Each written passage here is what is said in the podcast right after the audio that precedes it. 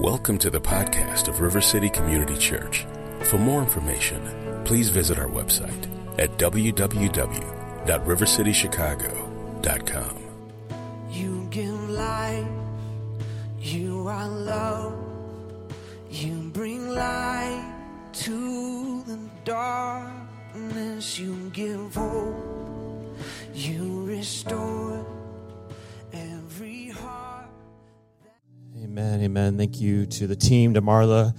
Those words are soothing to me right now. I do believe that to the core of my being, that there is none like you, there is none like God, that we could search all eternity long and find nothing but God. So thankful for the way that they have changed the atmosphere in this space and uh, really invited God to move powerfully. Uh, good morning. It's good to be with y'all. We'll jump in in a moment. Um, I do want to um, share something that's kind of come up for me and for us and ask for prayer for it. Uh, you know, last year when the opportunity came up for me to share some of our story and write the book Wide Awake, uh, you know, for those of you who've been part of our community, know I've always felt kind of sheepish about it for a lot of different reasons. Um, one of many of which being having a white guy talk to white people about issues facing people of color has a lot of uh, uh, uh, contradicting kinds of realities to it, right? And um, it didn't make a lot of sense. But based on kind of the journey we were on internally, it felt like there was kind of a call to it. Based on kind of the affirmation of a lot of the folks that we really lean on, it felt that, that we should do it. So it, we did it. That came out in September. I have very actively not promoted it. I've not gone on book tours. I'm not trying to bring a ton of attention. Uh, nonetheless, it continues to kind of get into a lot of circles. One of the more surprising things, I'm actually genuinely surprised it's taking root in Christian circles because this has historically not been something that's easy to talk about in particularly white evangelical spaces. I could say more on that. What I really want to emphasize, surprisingly, it's been taking off in a lot of um, secular circles, for lack of a better word. All I mean by that is just not church circles. That in a lot of business settings, a lot of um, you know kind of places where faith is not usually part of the language. It's it's it's being interacted with, and so another kind of just unusual opportunity came up. Uh, I've been asked to join the um, news show tomorrow morning on WGN, um, which is the top ranked news show in Chicago, and Larry Potash, I guess, is the top ranked anchor. And so he's a white anchor who wants to talk about, he's read Wide Awake. Um, a black woman that works at WGN who's a big fan of it, and she read it, and she passed it to him, and he's read it. And so he wants to talk about that, which is just wild to me on a lot of levels. And so um, I was praying this yesterday, praying about this yesterday with my mentor, Dr. Brenda Salter McNeil. One of the things she really brought attention to, I just hadn't thought about, she said, she said, you know, it's just so unusual that books written by pastors for Christian people are being talked about in non-Christian spaces, especially on something as sensitive as this, right? That um, like the whole the whole thesis behind that is not really talking about race, though it is. It's talking about the need to have a biblical perspective on race. That there needs to be a way that faith and Christ shape the way we think about it. And we just we're getting reminder after reminder. You know, I appreciate Brandon's words during prayer and praise and you know, I think it is worth mentioning when these things happen. This is not about politics. This is you could. There's going to always be Christians who fall on different sides of these things. It's not about talking about politics, but one of the vocabulary we're trying to develop some common vocabulary here to be able to properly diagnose what's happening in our country. And so we've used the language from Bryan Stevenson a lot, the, the, the, the, phrase, the narrative of racial difference. Say that with me, will you? The narrative of racial difference. The narrative of racial difference is, is a shorthand way to describe the system of race, one element of the system of race, that the system of race doesn't just recognize differences in people. That's actually a biblical concept, one that when done, when done well can be good. The, the narrative of racial difference looks at races and, and assigns human value to them. It says that there's a racial hierarchy and that your actual intrinsic value is tied to where you fall on that. And we actually got one of the most clear articulations of the narrative of racial difference we've had in quite some time this week when President Trump put words to some of his thoughts around immigration that and used an expletive to describe Africa, to describe Haiti, which just that alone would confirm the narrative of racial difference, right? That there's that there is less value in the people who are coming or already here from certain kinds of places.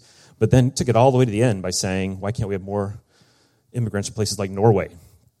Right, which I, I mean, I, I, it's, it's, it's a literal articulation of the narrative of racial difference that that people from certain kind of places have more value because where they fall on the racial spectrum, people in other places have less value. And I mean, I know you wouldn't even be here if you, you obviously a, a, group like this already disagrees what that represents. What I'm especially hoping for is to help for all of us to get better at being able to diagnose why that's problematic because according to the Bible, right, humankind is what is most precious to God.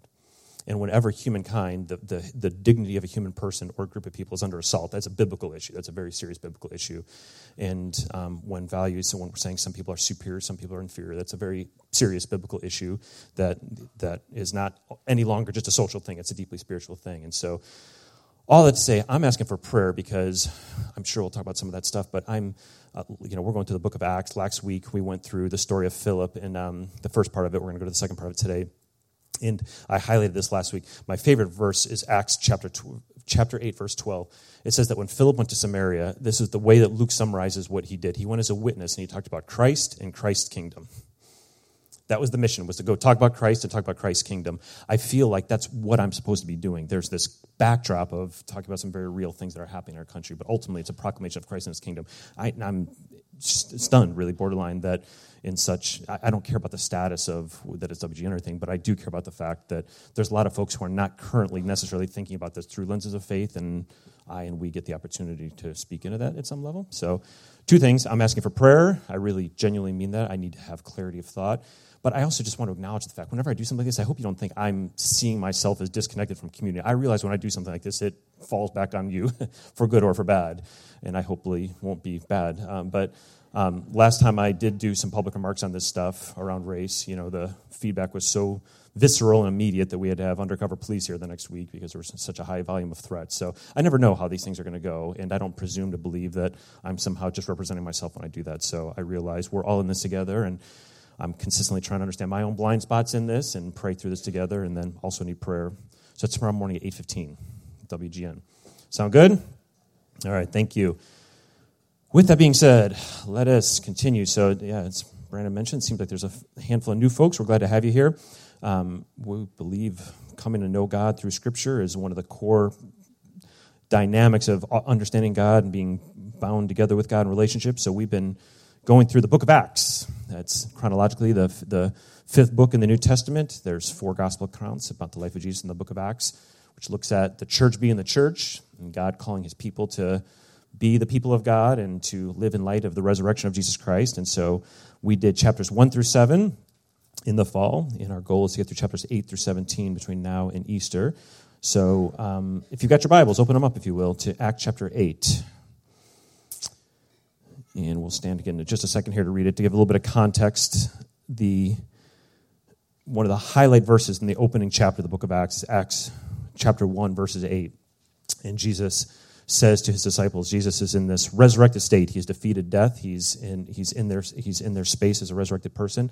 And he sends, that on, uh, he sends them out on mission. He sends them to be commissioned and he says, You're going to be my witnesses. He wraps it all up around that word witness. And we've talked about kind of the holistic nature of being a witness to Christ. He says, I'm going to send you out as my witnesses. And then interestingly, he doesn't leave it in a general state, he adds four delineations to it. And he says, You're going to go with my witnesses to Jerusalem, Judea, Samaria, and the ends of the earth.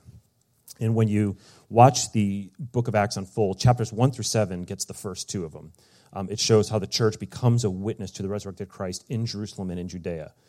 Those two are not real far geographically, very culturally similar, both Jewish centric, um, but lots of challenges nonetheless. So, Luke, who is the author of this book, meticulously records some of the church growing and bearing witness to the resurrected Christ in Jerusalem and Judea. Um, Act chapter 8 becomes really significant because now we see the last two pieces of it. Uh, we see that um, first Samaria receives the gospel, which, you know, we talked about that in depth last week. You'll kind of have to listen to that one to hear the significance of that. That gets to the third part. And then this part we're going to see today is where um, Luke, or where uh, Philip talks with uh, an Ethiopian um, finance minister. And in a lot of ways, this represents the last part of the Great Commission. This is the ends of the earth. Uh, I didn't know this until I'd studied this the first time, but uh, it, it, for a lot of folks in that day and age, that was kind of uh, Ethiopia was actually the metaphorical ends of the earth. That was about as far as people knew where it went at that time. So this actually is uh, pretty symbolic, as Luke records it, that it actually is the gospel going to the ends of the earth by this Ethiopian man uh, responding to the risen Christ. And church legend is very strong that this is the one who brought it back with him and where kind of revival started with him. So that's what we're going to read. That's some backdrop of it. Um, we're going to jump into the middle of the story, but uh, of Philip's story, but where it turns to the Ethiopian. So let's stand together, if, we, if you will. We're going to read verse 26 through the end of chapter 8. Now, an angel of the Lord said to Philip, Go south to the road, the desert road that goes down from Jerusalem to Gaza. So he started out, and on his way, he met an Ethiopian eunuch, an important official in charge of all the treasury of the Kandake, which means queen of the Ethiopians. This man had gone to Jerusalem to worship, and on his way home was sitting in the chariot reading the book of Isaiah, the prophet, the Spirit told Philip, Go to that chariot and stay near it. Then Philip ran up to the chariot and heard the man reading Isaiah the prophet. Do you understand what you are reading? Philip asked. How can I, he said, unless someone explains it to me? So he invited Philip to come up and sit with him. This is the passage of scripture the eunuch was reading. He was led like a sheep to the slaughter, and as a lamb before its shearer is silent, so he did not open his mouth. In his humiliation, he was deprived of justice. Who can speak of his descendants? For his life was taken from the earth. The eunuch asked Philip, Tell me, please, who is the prophet talking about, himself or someone else? Then Philip began with that very passage of Scripture and told him the good news about Jesus. As they traveled along the road, they came to some water, and the eunuch said, Look, here is water. What can stand in the way of my being baptized? And he gave orders to stop the chariot. Then both Philip and the eunuch went down into the water, and Philip baptized him. When they came up out of the water, the Spirit of the Lord suddenly took Philip away, and the eunuch did not see him again, but went on his way rejoicing. Philip, however, appeared at Azotus and traveled about, preaching the gospel in all the towns until he reached Caesarea. Amen. This is the word of God. You may be seated.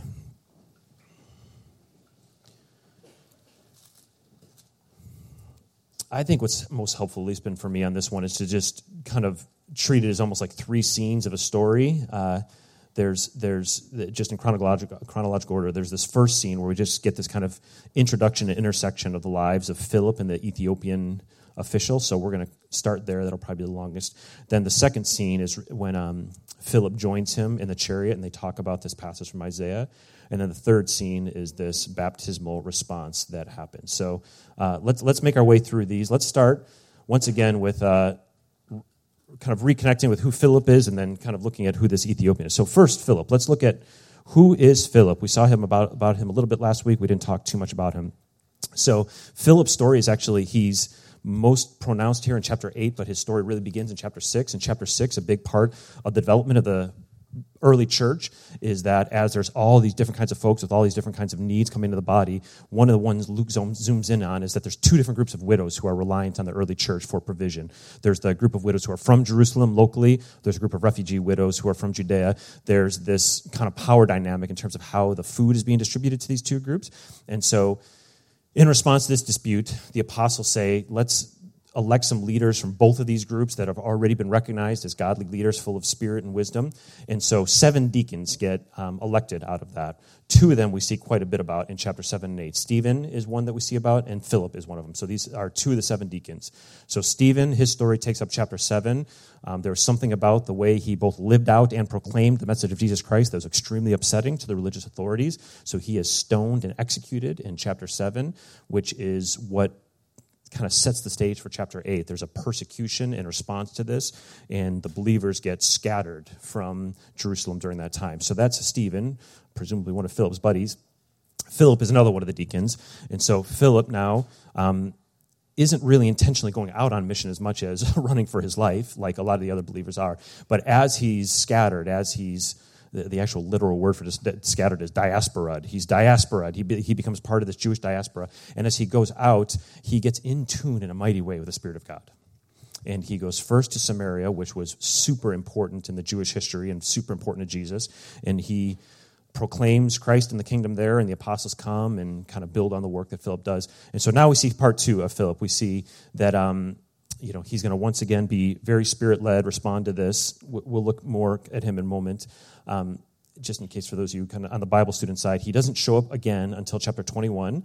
Um, he's in chapter 21, verses 8, where Luke makes sure to mention that it's a very spirit filled home that Philip lived in because he's got all daughters, and Luke says all four of them um, prophesy in the spirit on a regular basis. So, um, so that's, that's Philip that we're meeting. The one we're being introduced to for the first time now is this Ethiopian man. And in just a short amount of time, we're actually told quite a bit about him. So obviously, we're told he's Ethiopian. Uh, there's just there's there's not 100% agreement of exactly where Ethiopia was at that time. It probably wasn't exactly where the current boundaries of Ethiopia are, but it was certainly Africa. It was certainly that kind of probably general vicinity. So this is a black man from Africa. Um, so we know he's from Ethiopia. One of the things Luke's clearly emphasizing, he is super successful. All right, um, this is, I mean, he's basically in a CFO position. He is the treasurer of the entire finance department of the Queen of Ethiopia. Right, so a very, very powerful man. Um, and we see from the fact that he's a eunuch that another th- he's not just powerful, but he's paid a huge price to get to that position. Uh, eunuchs in that there's a lot of agreement on this. You, uh, that if you are a man working in the place where the queen or the you know, princesses were, if you were a man who was not already part of the royal family, um, there was a price to be paid for you to move up that ladder, and that was you had to be castrated, so that there was no chance of you impregnating one of the women or the queen herself, whether it would be consensual or forced. And so that was the price for moving up that ladder. And even though it's a culturally unique one back then, I don't think it's actually all that different to a lot of the folks who have to pay big prices to climb corporate America, whatever that would be in this day and age, right? That we're kind of seeing that before he goes on the spiritual search, he's paid a tremendous price to move his way towards the top of the ladder. So he's from Ethiopia, he's successful, he's paid a very big price. And now what we see here is he is on some kind of a spiritual journey. he is on some kind of a spiritual journey. Um, it's estimated that it probably would have been close to a thousand miles to travel from wherever he was at in Africa to Jerusalem to go on this spiritual quest. So, I mean, think of a thousand, I mean, a thousand miles crazy long on an airplane? A thousand miles on a chariot. I mean, uh, it, it's, it's, it's, it's, it's a super intense trip that he comes. And I think there's, there's almost this kind of play happening here on the different ways that the Spirit of God works, right? Philip plays a big part in that he's listening to the Spirit and going out on mission. But really, before the gospel ever went to the ends of the earth, the ends of the earth came looking for the gospel. Right? This was not actually a missionary sent to the ends of the earth. It's somebody seeking the Christ from the ends of the earth who comes to Jerusalem, right? And so that's not to be missed in the story, the significance of the depth of spiritual pursuit that, um, that the Ethiopian finance minister is going through. And so we're going to move on to the second scene. But if, if we were going to draw it, I actually do think there are a couple of very tangible lessons from this. I think um, Philip, in, in, a way that's really unique in the book of Acts when you look through this, the intersection of Philip and the Ethiopian finance minister um, draw out a couple of just the really unique qualities about how God works, right? Um, on Philip's side, I've been reflecting on this a lot just because it reminds me so much of my journey in my early 20s. In my early 20s, when I really came back to following God seriously, like I was so eager to know what God wanted for my life Right? I would think all the time, like, what does God want me to do? I just wish God would show me what to do, and I was ready to say yes, whatever it was. I think, you know, perhaps I would have been exposed, but I thought, I think I was ready to say yes. So there's, there was this youthful kind of sense of like, God, show me what you want me to do, right? Of course, like God very rarely answers that question in a long term way, right? The way God tends to work much more is God is fluid and we come to know the heart of God, we come to know the character of God, we come to know the nature of God. And then there's this kind of spirit led peace that you see one aspect at a time, right? And I imagined Philip being like that 22 year old that I was asking, God, what do you want me to do with my life? What do you want me to do with my life? And of course, God didn't answer. But could you imagine what the answer would have been? Well, all right, Philip, here's how it's going to go. There's going to be a resurrected Jesus who comes, and in the wake of his resurrection, the church is going to take off in the city of Jerusalem. And when it does, there's going to be this huge uh, dispute between two groups of widows, and something called deacons is going to be formed. And when that gets formed, you're going to be one of the seven who goes. Unfortunately, your best friend's going to get killed in front of you, and you're going to go running for your life when that happens. But when you do, I'm going to steer you first towards Samaria and then towards this Ethiopian, uh, Ethiopian finance minister. Does that sound good? Sound like a good life plan for you, Philip? Right? I mean, it would have been overwhelming. It would have been ununderstandable, right? Like God was clearly preparing Philip the whole time. And yet it wasn't in this GPS map, next step kind of a way, right? And I just simply say that to say, I think his, his story is so emblematic of how the Spirit of God works in our lives. Right? There's not this fill in the dot, here's what's next, here's what's next, here you know exactly we're going to get to the end. And yet, it's not that God's not moving and directing either. It's this intersection of, of we trust the heart of God, we trust the Spirit of God, we trust learning the nature of God, and then God, we, we do our best to be. This is the unique. I'm going to put two words on each of them. For Philip, I would put sensitive and bold. That's what I think we see with him. He's sensitive to the Spirit, and he's bold to move once he senses God is moving in that kind of a way in a way that he couldn't have predicted, right? These things appear and then he responds. And so he's sensitive to the Spirit and bold. And that, that kind of shows one half of this amazing interaction. And then I think what the Ethiopian finance minister shows is the biblical thread that's throughout the scriptures of this the, the really huge importance of spiritual hunger. Of spiritual hunger.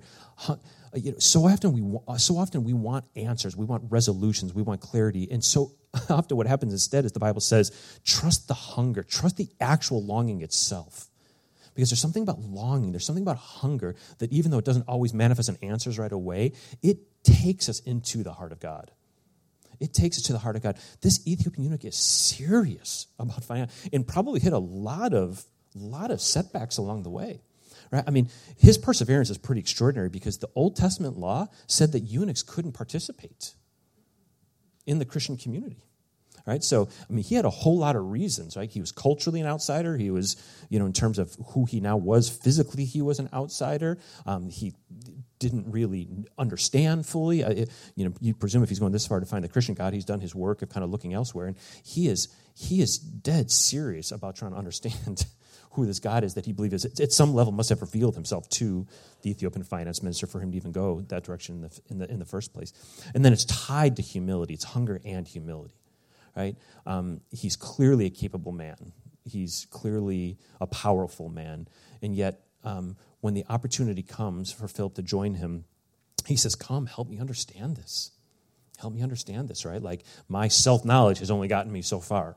So I'm trusting my instincts, trusting my hunger, and yet I need some folks to help me understand this. And you put these together and you get a real biblical template of kind of a powerful way to live in the spirit of the sensitivity and the courage, boldness of Philip, and then the hunger and humility of the Ethiopian finance minister. They merge together, and you get this really beautiful encounter that, you know, becomes the first signpost of the gospel of Jesus Christ going to all the ends of the earth. So I'd say that's the first kind of big scene is looking at who these two characters are and the uniqueness of this intersection. All right, let's go to scene two, which is the two of them talking about the text.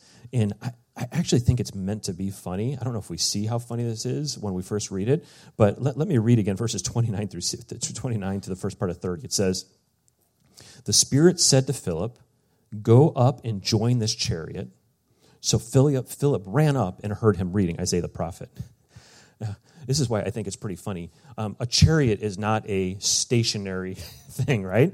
This is not a man sitting at a coffee shop, you know, and God says, go sit next. I mean, that would be bold enough to say, right? Go sit next to this man sitting stationary at a table reading something, ask him what he's reading. That would be bold enough. But a chariot's moving. He's traveling. It says he's on his way back right? And so th- there's almost the, the sense, Spirit says to Philip, go and join it. So, right, the chariot's movement. And so it says Philip ran up and heard this. So you've got this like literally funny like chariot movement. Philip trying to be all kind of, you know, normally, hey, you know, running out of breath. Hey, hey, what's up? A really powerful man in there that's got lots of bodyguards who could probably kill me at any moment. Uh, what do you ha- what do you happen to be reading in there? you know, running, trying to keep up with it. I mean, it's as awkward as awkward can be. And I think pretty funny that um, that's how the gospel gets to the end of the earth for the first time is Philip is jogging, trying to keep up with this chariot. So the whole thing is is is pretty funny in how it comes to be. But uh, there's this kind of perfect intersection. The boldness and sensitivity of Philip matches up with the hunger and humility of this Ethiopian finance minister. And so the Ethiopian man invites him in and says, Here's what I'm reading,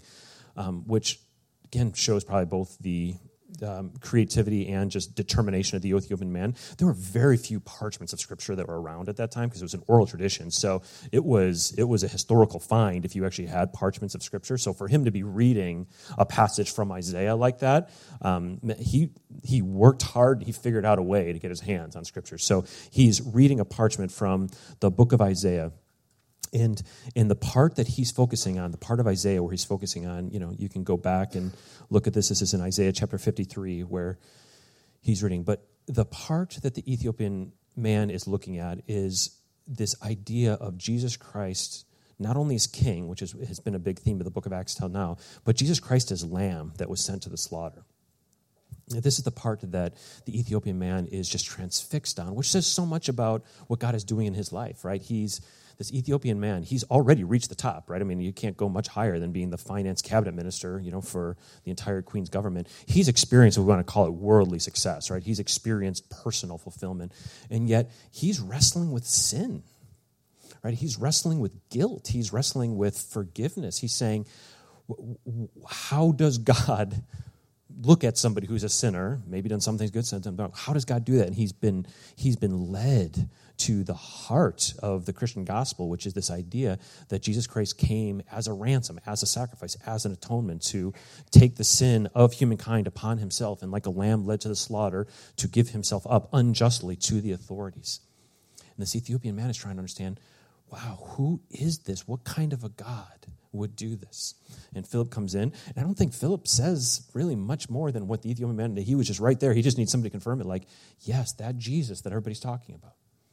That Jesus who has launched this movement that is sweeping through Jerusalem and Judea right now, that Jesus is the one who fulfilled the messianic prophecies to come and live the perfect life, and then more importantly, to say this, this sin, the stain of sin, the identity of sin, the penalty of sin, the punishment of sin, it all is going to come upon myself. And the vivid imagery of Isaiah that, like a, yeah, yeah, that by his stripes we are healed, by like a lamb led to the slaughter. That's how the sacrifices happens, and how we're able to take on this forgiveness and be united to God through Jesus Christ. And Philip just simply affirms that which the Ethiopian man has pretty much come to discover and just needed confirmation that that's who this text is talking about is Jesus. And, you know, I, I, the purpose is straightforward, but just to name it, you know, Luke, who's writing this book, wants us to understand that to see Jesus fully, we've got to wed both sides of his experience. Luke is focused very heavily up to this point on Christ the King. Christ that is resurrected, Christ that is over human history, Christ that is sovereign.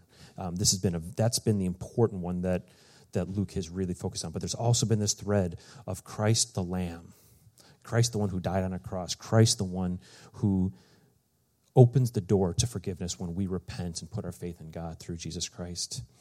And Luke is showing us once again that this isn't just some doctrinal test that you're supposed to pass on your way to becoming a Christian, that this is transformational.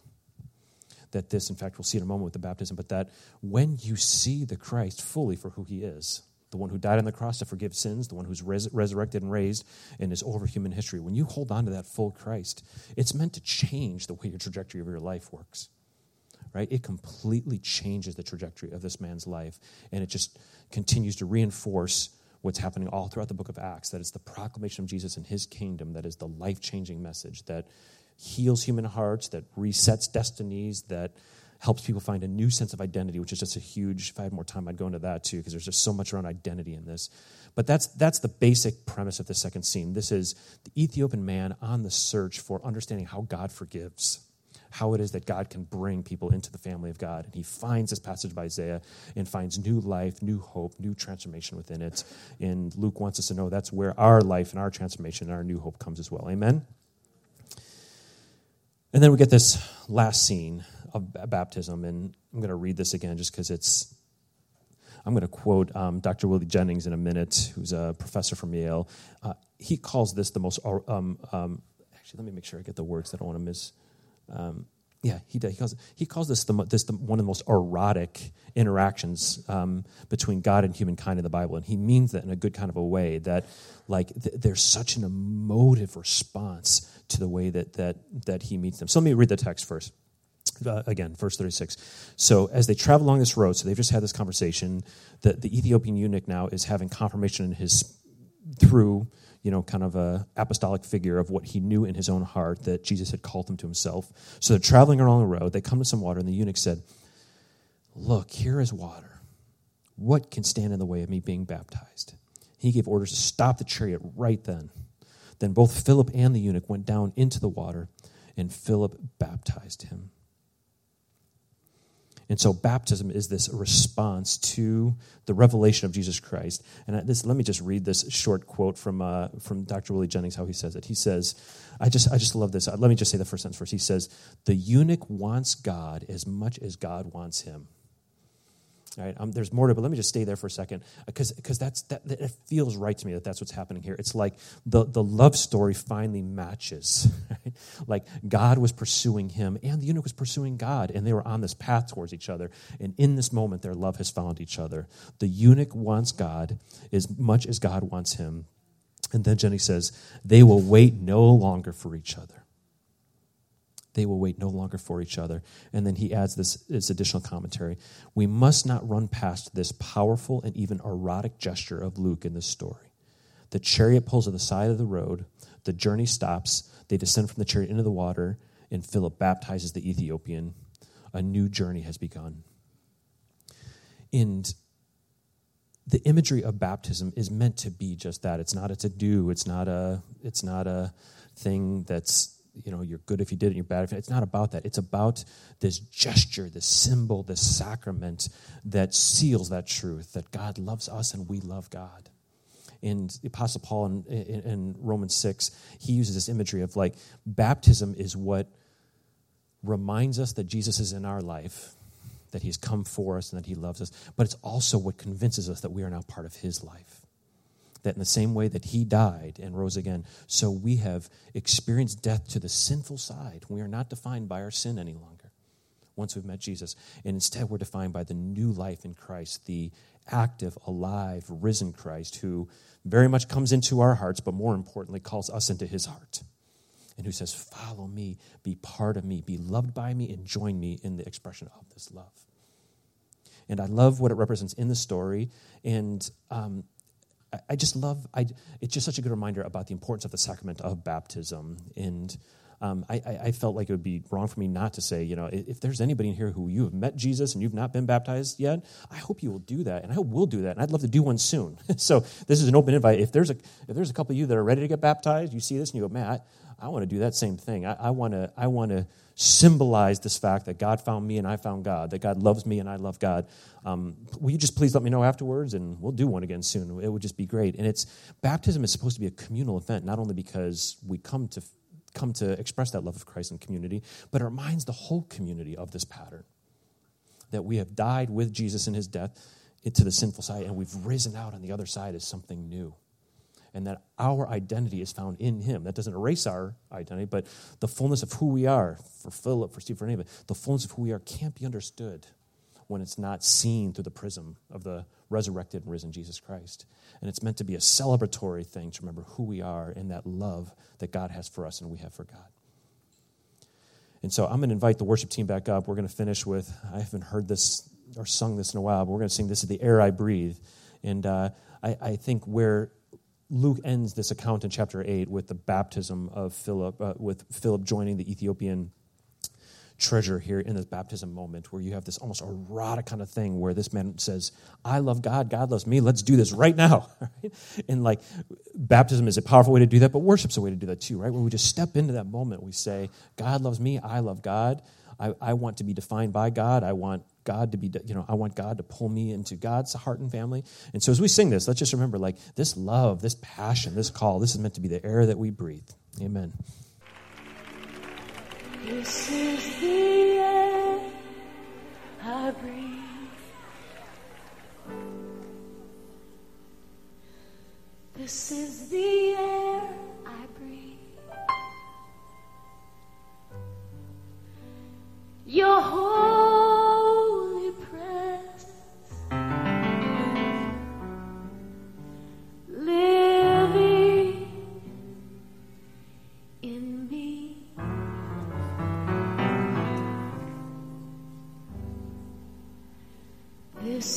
my day.